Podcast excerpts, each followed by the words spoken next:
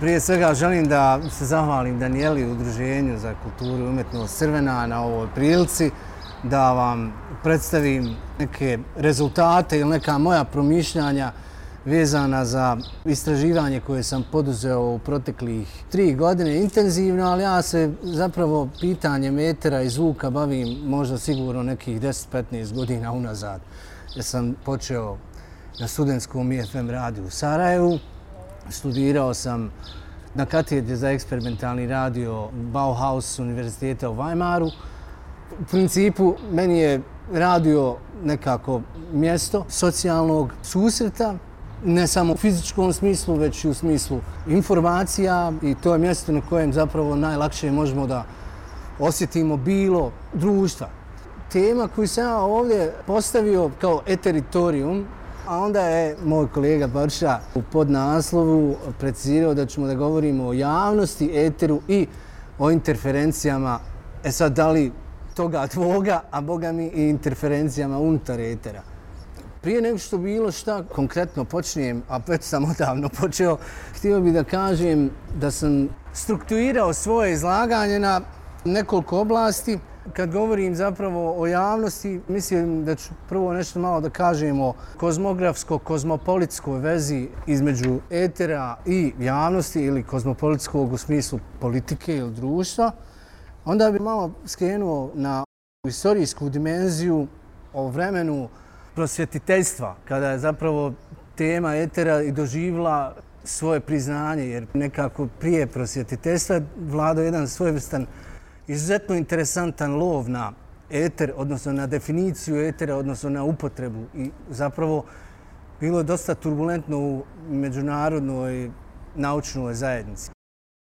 Da bi onda nakon toga ispričao kako sam ja došao do istraživanja etera kao javnog prostora i kako ga ja doživljavam, kako ga ja zapravo predstavljam u ovom radijskom programu koji tek treba da se realizuje u perspektivi. Sad ja sam negdje na 50% realizacije tog koncepta.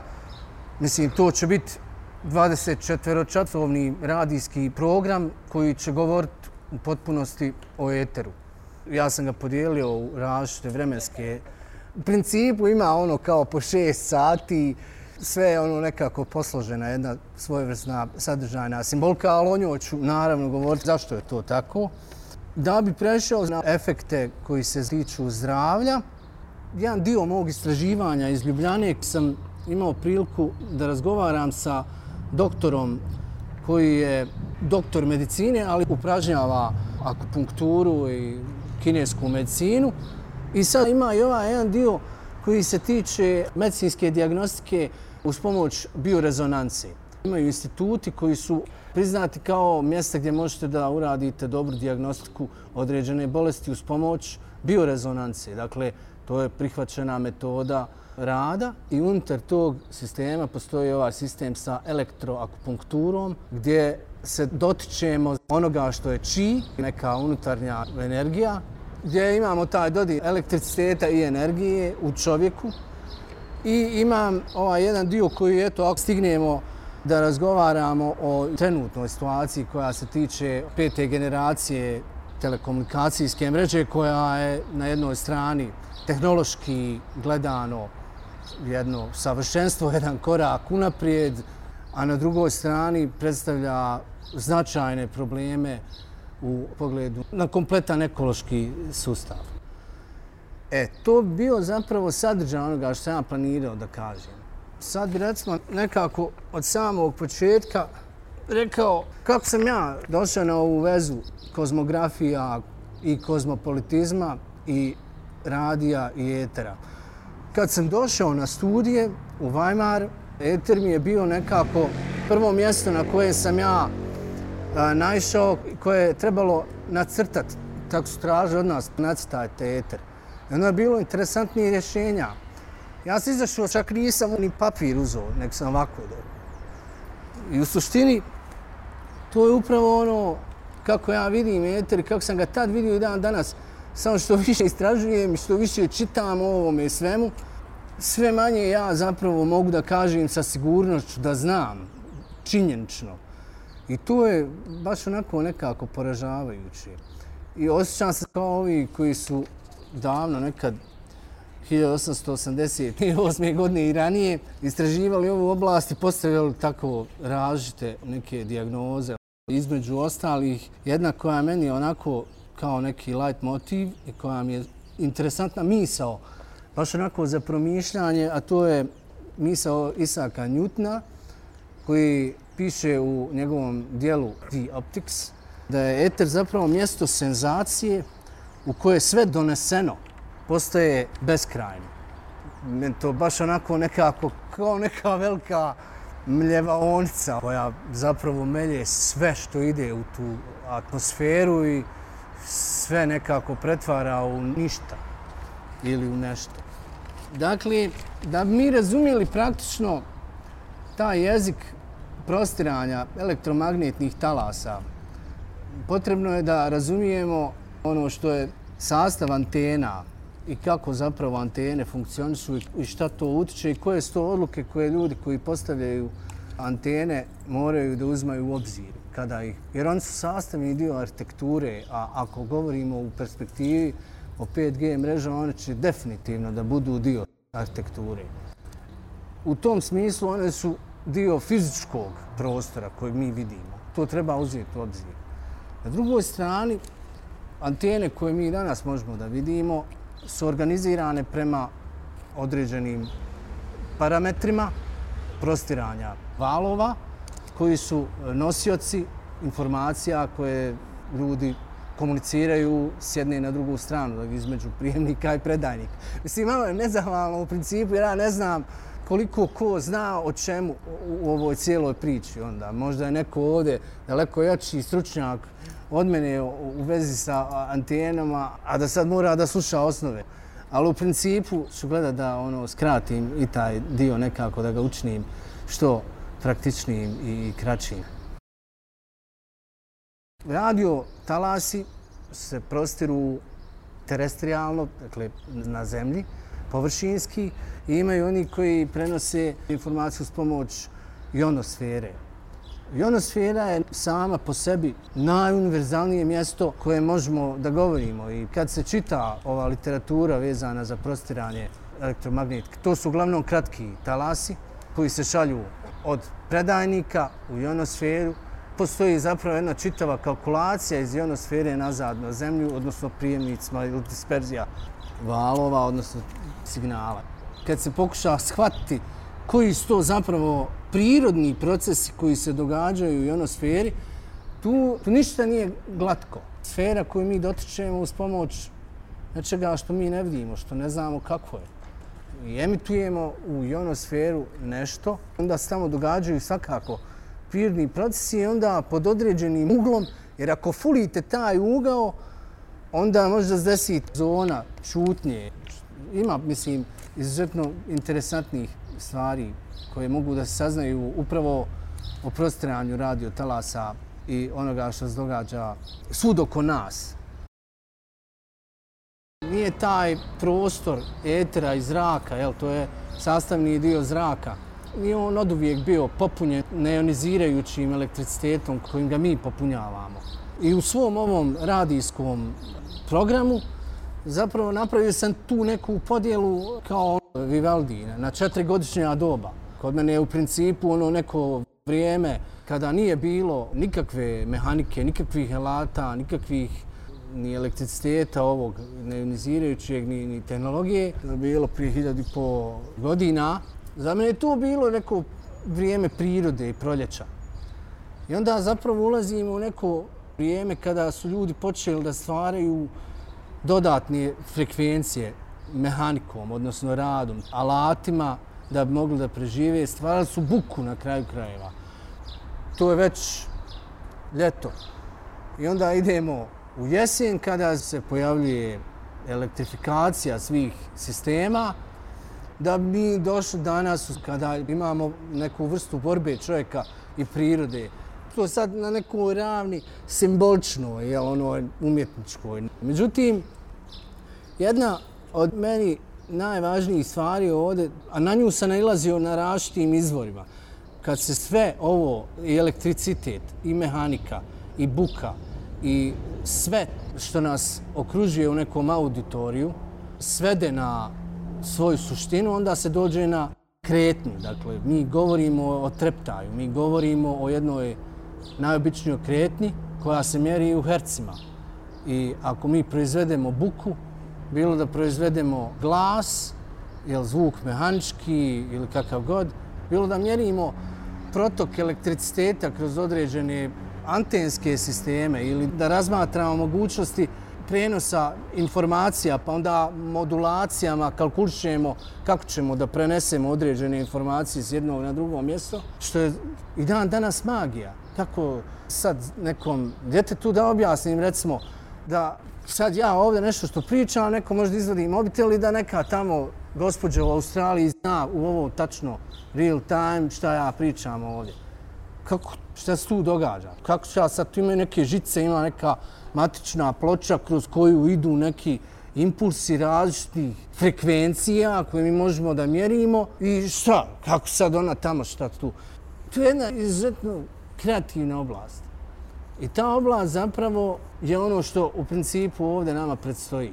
5G mreža je samo infrastruktura kako bi se takva jedna oblast mogla u društvu nametnuti kao norma koja će u budućnosti da predstavlja osnovu privrednog dohodka. Koliko sve naravno bude išlo ovim tokom kako ide. Jer mi ćemo sve više i više vrata će nam se senzorski otvarati, roboti će nam raditi sve više i više poslova, kompjuter će obavljati različite funkcije i tako dalje, jer to se sve već uglavnom i događa, što će se odražavati na ekonomsku stabilnost, odnosno na ekonomske pokazatelje u različitim zemljama, gdje se mijenjaju odnosi vlasništva i tako dalje. O tome svemu bi bilo lijepo da govorimo nekad i mene bi izuzetno zanimalo da nađem parametre kojima bi mogao da mjerim utjecaje tehnologije na ove segmente života, pogotovo na ovaj neki socijalni. O tom je naravno možemo da razgovaramo. Međutim, taj neki dio koji sam malo pomenuo, ta neka frekvencija, taj treptaj, koji mi zapravo možemo da mjerimo i čime mi dokazujemo postojanje zapravo tih svih kretnji, on bi trebao nekako da bude univerzalan, on bi trebao da bude jasan, ali nije. Nije isto kad se proizvede jedna te ista frekvencija, kad se ona generira uz pomoć kompjutera i nije isto kad se ona proizvede mehanički. I nije isto kad isti ton, kad se proizvede glasom i instrumentom, električnim instrumentom koji je mehanički, ajmo reći, ili koliko ga generiramo iz računara, iz broja iz signala, gdje on nema zapravo nikakve posredne veze ni sa kakvim zrakom, ni sa mikrofonom, ni sa membranom, ni sa onim kablom, nego direktno ide iz... E, ta vrsta zvukova, to je najčistiji zvuk, tako ga se tretira. To je taj zvuk koji je generiran iz broja. E, to veze između onoga što mi danas možemo slobodno da kažemo, zovemo tehnologija, to su brojevi, to su pravilnici unutar kojih ti brojevi prolaze, to su matrice. I odnosi tih matrica su zapravo kalkulacije koje su putokaz za funkcije koje daju naloge o dijapazonu kretanja, odnosno onoga šta je funkcija tog određenog, ajmo reći robota, ali može reći mašine. Dakle, postoji na početku kalkulacija, algoritam, veza sa objektom koji određuje funkciju i tu je sve programirano, tu je sve propisano, ne program je propisano. Tačno, robot tačno ima propisano šta on može i mora da uradi kad vidi nulu, kad vidi nulu, nulu jedincu, kad vidi nula, jedan, jedan. I tu su zapravo pravila diktatorska. Dakle, to je ta matematika koja je osnova tehnologije. Na drugoj strani imamo susret sa onim što smatramo životom. Barem ja ne kažem. Meni je život zvuk. Danas ljudi kada mjere bilo čovjekovih otkucaja srca, kad kažu je, ova je živ, ovo mi radi srce. I onda mu mjere zvuk, mjere otkucaja srca. I u principu to mu predstavlja neku vrstu života. I stvarno je gdje god vi imate život, možete da mjerite zvuk A drugo je sad možemo ući u filozofske neke možda rasprave pa kao tražiti mjesto gdje nema zvuka, da li to postoji, ima ljudi koji su i takva mjesta pokušavali da vještački stvore. Sad koliko je to kvantna fizika, koliko ja, Boga mi tu slabo. Mislim, ja sam čitao neke tekstove, ali ja te ljudi zapravo uopšte ne razumijem. I neka ih takvi kakvi su. Ja sam upravo skrenuo pažnju na tu razliku da mi možemo jedan te isti ton i istu frekvenciju da proizvedemo na različite načine. Glasom, elektronikom, mehanikom ili da generiramo iz kompjutera brojevima. Ta veza je izuzetno bitna. Kasnije ću pustiti ove neke primjere. Dok sam boravio u Ljubljani, ima jedan uređaj, elektrosluk se zove, to je doslovno matična ploča koja je povezana na dva magneta i vi uz pomoć te matične ploče na kojoj je spašen jedan mali programčić, magneti prepoznaju zapravo elektroničko praženje koje program transformira u slušni spektar.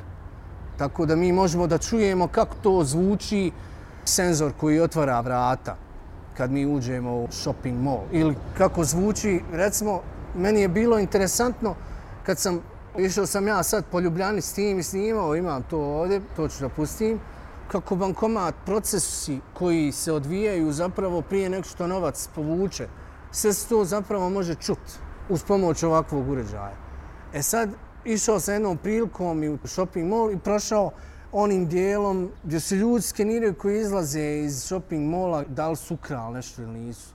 I tu sam ja zapravo napravio neku vrstu elektromagnetne petlje jer sam ja imao odštanje elektromagnetizma tog senzora koji je tražio magnet, a ovaj je odštavao zapravo taj senzor, a ovaj senzor je odštavao ovaj senzor.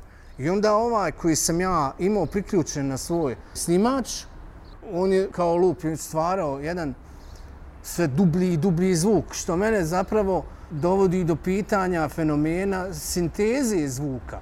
Jer mi kad govorimo o sintezi zvuka, zašto se ton C tako odnosi sprem tona A? I zašto je B ovdje? I ko je posložio boje u dugi? I što onako? U principu to su sve neke zakonitosti koje postoje, koje su postavljene tako kako jesu. Šta je elektricitet? Prema ovoj nekoj definiciji koja meni najpraktičnija, koju sam ikad pročitao. Elektricitet je zapravo tok elektrona kroz materiju. Najjednostavnija, znači i od toga bi zapravo trebalo početi promišljati sve što se događa u eteru, što se događa u svim elektroničkim sistemima koji nas okružuju. Jer oni će sad sve više i više se multipliciraju, jer će postati sastavni dio ekonomskog razvoja i onako jeste inovacija u oblasti tehnologije. Vi možete tražiti od banaka izuzetno lagano kredite i sve ostalo. Ukoliko imate kvalitetne koncepte koji tehnološki rješavaju određene socijalne i bilo kakve druge probleme. Sva ta tehnologija je nešto što ima direktne veze sa potrošnjom struje, jel, elektriciteta. U suštini sve je to nekako direktno ili indirektno povezano sa tom vrstom lobija da se elektricitet što više eksploatira. Tehnologija možda sad u prvi mah izgleda kao friendly za prirodu, ali ona u principu kad se malo bolje sagleda i kad se vidi kolika je potrošnja, potreba za elektricitetom, onda to je nije baš tako. Ja ne znam tačno, nisam vidio prave te, nisam čitao eurostatistiku, tako da ono ne znam baš najbolje, ali u stvari elektricitet je ima perspektivu u budućnosti. Nismo još došli do teme ove 5G mreže. Ima ovaj jedan interesantan apel koji mogu da vam pošaljem. Pa ako budete zainteresovali da pročitate, 2017. godine su neki 170 naučnika, ta se broj povećava, ali neki 170 naučnika iz raznih zemalja svijeta su zapravo napravili jedan apel kojim se definiraju svi parametri štete na ekosistem. Od insekata do ljudi i svih mogućih bolesti koje se u principu, ali nismo o tome još, nisam ovaj, e šta sam ja, a, došao sam do ovoga Petra. E, u principu radi se O tome da po njegovom mišljenju, a ne vjerujem da on ima razlog da nešto tu sad izvrće, proces liječenja akupunkturom funkcioniše na način da postoji šest meridijana koji su vertikali, spredaj se zada. Tretiranjem određenih tačaka se zapravo postiže razbijanje energije i zapravo čišćenje tih tačaka energetskih. To se prije radilo iglicom koja nije bila na elektrisana. A danas se te stvari radi uz pomoć drugih aparata i elektrificiranih igala. Zbog toga što se elektricitetom na taj način precizno rješavaju energetska začepljenja. To se zapravo ni ne osjeti malo zagrijavanje. Različite tačke imaju različitu frekvenciju, pogotovo se to pojavljuje u ovom dijelu gdje se tretira bez igle, samo zvukom. Tu je ta biorezonanca, gdje on doslovno ide na organ koji bi po određenim medicinski dokazanim pravilima, jer svaki organ emituje i funkcioniše na određenoj frekvenciji. I dok je normalan, ta mu je frekvencija ta. A kad ima problem ili taj ili bilo koji drugi organ u okolini, ako su u korelaciji, tako se diagnostika radi. Kinesko je to sve, u principu cijela ta priča, ali je to naravno vjerovatno fuzija zapadne tehnologije i istočnjačke tradicionalne medicine. Ali meni je bilo u principu najinteresantnije, ja sam tražio nekako, bilo je tu komplikovano objasniti sredstva uglavnom. Ja sam htio zapravo da dokažem dejstvo mobilnog telefona na meni, da se podvrgne tretmanu biorezonancije, da ona meni napravi taj sken mojih organa. Ako bude nešto problematično, da znam da je problematično, ali u principu da mi onda na meni primijeni tretman u vrijeme kad me neko zove telefonom ili kad mi neko upućuje poruku. I sad ja recimo sad očitanje imam na srcu i on tamo mjeri tu biorezonancu, imam to i šta se događa kad meni dolazi poziv telefonski. Da li tu postoje interferencije? E, nije to bilo baš moguće. Mislim, bilo izvodivo, ali je finansijski bilo malo teško za objasniti, teško za realizirati. Ja sam siguran zapravo da postoje ta vrsta interferencije. To su ljudi u različitim naučnim radovima koji su dodati u podlinkove na ovom dokumentu apela, gdje su nabrojane doslovno sve bolesti, ja ću i kasnije pomenuti. To je ono što je pa nekako meni bilo dokaz da kad idem spavat ugasim ruter, da postoje valovi koji nas okružuju bez da mi to hoćemo. I tu mi moramo doći u staciju da imamo pravo da nas tretira ono zračenje koje mi želimo, a ne da to neko drugi odlučuje. I ja moram biti u mogućnosti da kažem da mene određeni val šteti, smeta i tako dalje, što meni otvara malo drugu priču. Sa aspekta nekoga ko se za buku zanima, primjetno je da svaki prostor, bilo gdje da se nalazi, postoji taj autentični soundscape određenog prostora. I on je izuzetno bitan za identitet tog mjesta.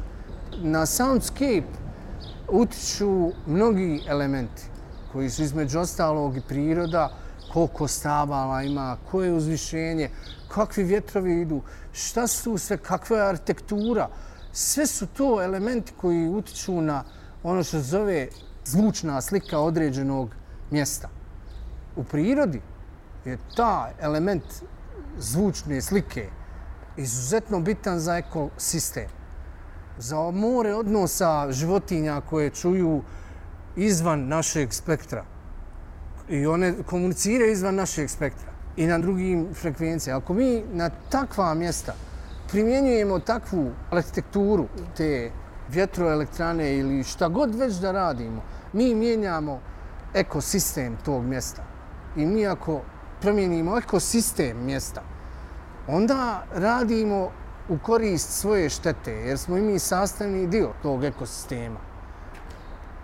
Živimo u svijet koji ide ka tome da se premreži sa bežičnim internetom. Kao da moramo sad da krenemo u neku vrstu tendencije da tražimo Wi-Fi free zone, gdje nećemo biti izloženi elektromagnetnom zračenju.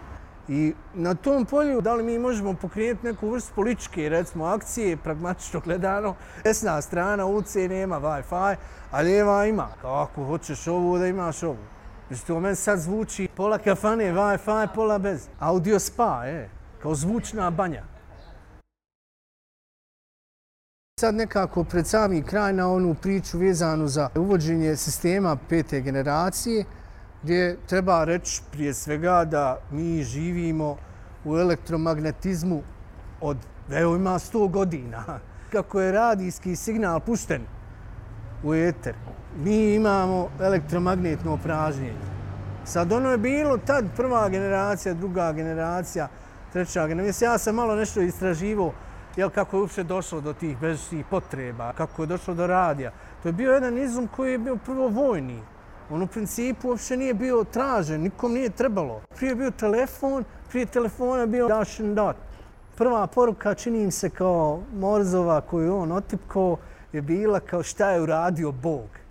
A i to mi je interesantno kako ti naučnici koji su vodili napredak, priče o eteru i o telekomunikacijama, svi se oni pitali kao on Einstein, jel, njegova je ono kao Bog se ne kocka.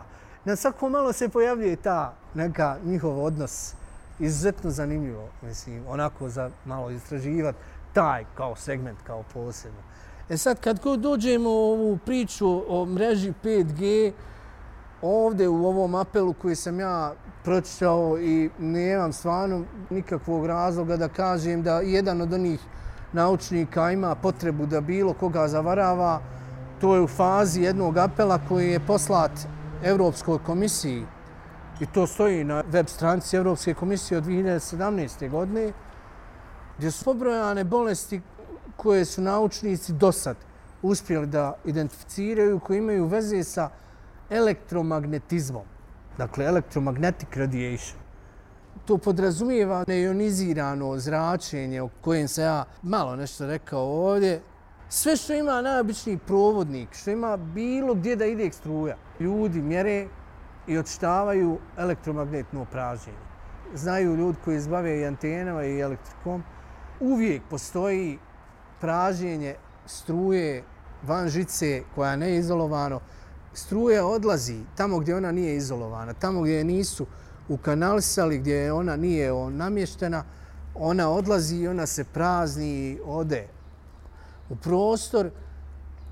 E sad, ponovo se vraća na pitanje sinteze zvuka.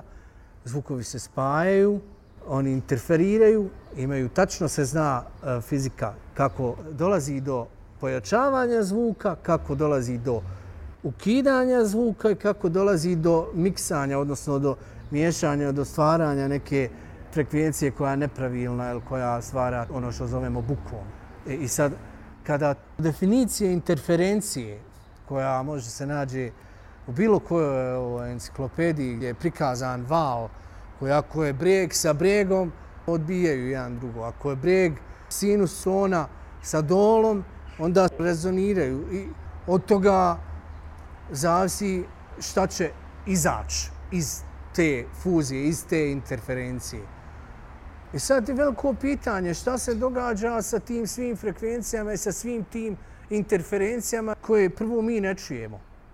Zbog toga što ima dovoljno prostora. Ali šta će se desiti kada uvedemo još druge mreže i komunikacije, kada taj prostor bude, kada bude sve manje i manje, kada interferencije postanu sve veće i veće, kad ih bude sve više i više zbog toga što moram ja da znam jel mi gori pegla u kući, da mi se to pokazuje na mobitelu zbog toga što hoću da otvorim, zatvorim auto ili gdje mi je jahta ili šta se tad događa, tad na scenu stupa balkanska politika. Bježim iz, mog, iz moje zone, iz mog teritorija. Ovdje je moje do šljive, od šljive, to od mog dede, ja znam, moj dedo ovdje kloc zabo, to je moje. Eto šta će biti. Ja vjerujem da će tehnologija da nalazi kako nalazi rješenja za ove probleme, da će ona u perspektivi da nalazi rješenja i za takvu vrstu problema. Sad je pitanje koji će se sve resursi tražiti za tu vrstu industrije. Ja mislim da će minerali odigrati izuzetnu ulogu, tako da ko ulaže, neka razmisli. Postoji jedan sistem otvorenih kanala u Njemačkoj koji je nekad 70. godina u Friedrichshafenu pokrenut gdje je dato na raspolaganje građanima i građankama da koriste frekvencije i da samostalno uređuju vlastiti program. I ta politika nekako, eto kao, hajde, daćemo vam koriste te frekvencije. To je na tragu nečega što se zove radioteorija Bertolda Brehta. Tu teoriju on 32. godine u Bundestagu iznio, gdje on zapravo radio aparat, tad je već radio, bio zlatno doba radija 30. godine. Tu je Bertolt Brecht kao fizionar održao govor gdje je rekao da je radio komunikacijski aparat javnog života. Tako da je to zapravo ta priča o otvorenim kanalima koji dan danas funkcionišu. Oni su kasnije, dakle u nekih evo, zadnjih možda 5-6 godina, napravili neku vrstu selekcije radio stanica koje su mogle da opravdaju svoje postojanje, koje nisu ide reklame i onda ide 5-6 muzičkih numera, pa ide reklama, pa 5-6 muzičkih numera i onda on napravi neku vrstu džuboksa. da ti slušaš reklame i slušaš muziku, a nema nikakvog sadržaja, niko tu misli ima, ima sadržaja, ali niko tu nije sjeo, može to da radi kompjuter. I onda se napravio neku selekciju radio stanica i napravio doslo građanske radio stanice. E te građanske radio stanice su dobile ovako licence po 20-30 godina i sad su oni, ja znam ljude koji imaju tako jednu radio stanicu u Erfurtu, ljudi su svoj život dali, odricali se, stvarali program, pisao projekte ako sagledamo istorijat, kako su zapravo došli ljudi do predajnika, nije mogao svako da dođe do predajnika. Različitim je državama različito išlo, ali čisto sumnjam da ide urađen radijski sistem privatnim parama. To, ja mislim da to nije bilo nigdje. To su uglavnom radile države i države su bile, zavisnosti od sistema, je malo demokratski ili komunistički, određivanje tog kolača frekventnog spektra koji će se koristiti, bez obzira bilo to TV, to je morala biti država i to jeste država, iz milion razloga koji imaju vjerovatno i veze i sa politikom. E samo još da vam pročitam iz ovog apela za čega stoje naučni radovi, šta proizvodi elektromagnetno, koje su to zapravo bolesti. Promjene srčanog ritma, promjene ekspresije gena, promjena metabolizma, promjena matičnih stanica, rak, kardiovaskularne bolesti, kognitivna oštećenja, oštećenja DNA, utjecaje na opće stanje, porast slobodnih radikala, poteškoće učenju i pamćenju, pogoršana kvaliteta sperme, pobačaj, neurološka oštećenja, oksidativni stres. Štetni utjecaj nadlaze ljudsku rasu. Dakle, utječe i na mrave, ptice, šumu, žabe, mušice, insekte, sisace, miševe, biljke, štakore, drveće. Dakle, to je sve zračenje 5G mreže, a boga mi i ove ostale, jer niko nikad nije imao kontrolu nad zračenjem ni četvrte, ni treće, ni čitajući ovu knjigu vezano za prostiranje elektromagnetnih valova, odluke koje neko mora da donese da bi uspješno premostio to pitanje, dakle, to sve determinirano. Uvijek se traži superpozicija. Ta superpozicija se određuje, mislim, svi koji smo imamo one antene, pa kada tražiš tu superpoziciju da bi dobio prijem, to je način kako se postavljaju antenski sistemi i antenski nizovi. Jer antenski nizovi zrače istom fazom, istom elektricitetom, isto sve. I onda oni imaju, pokrivaju područja.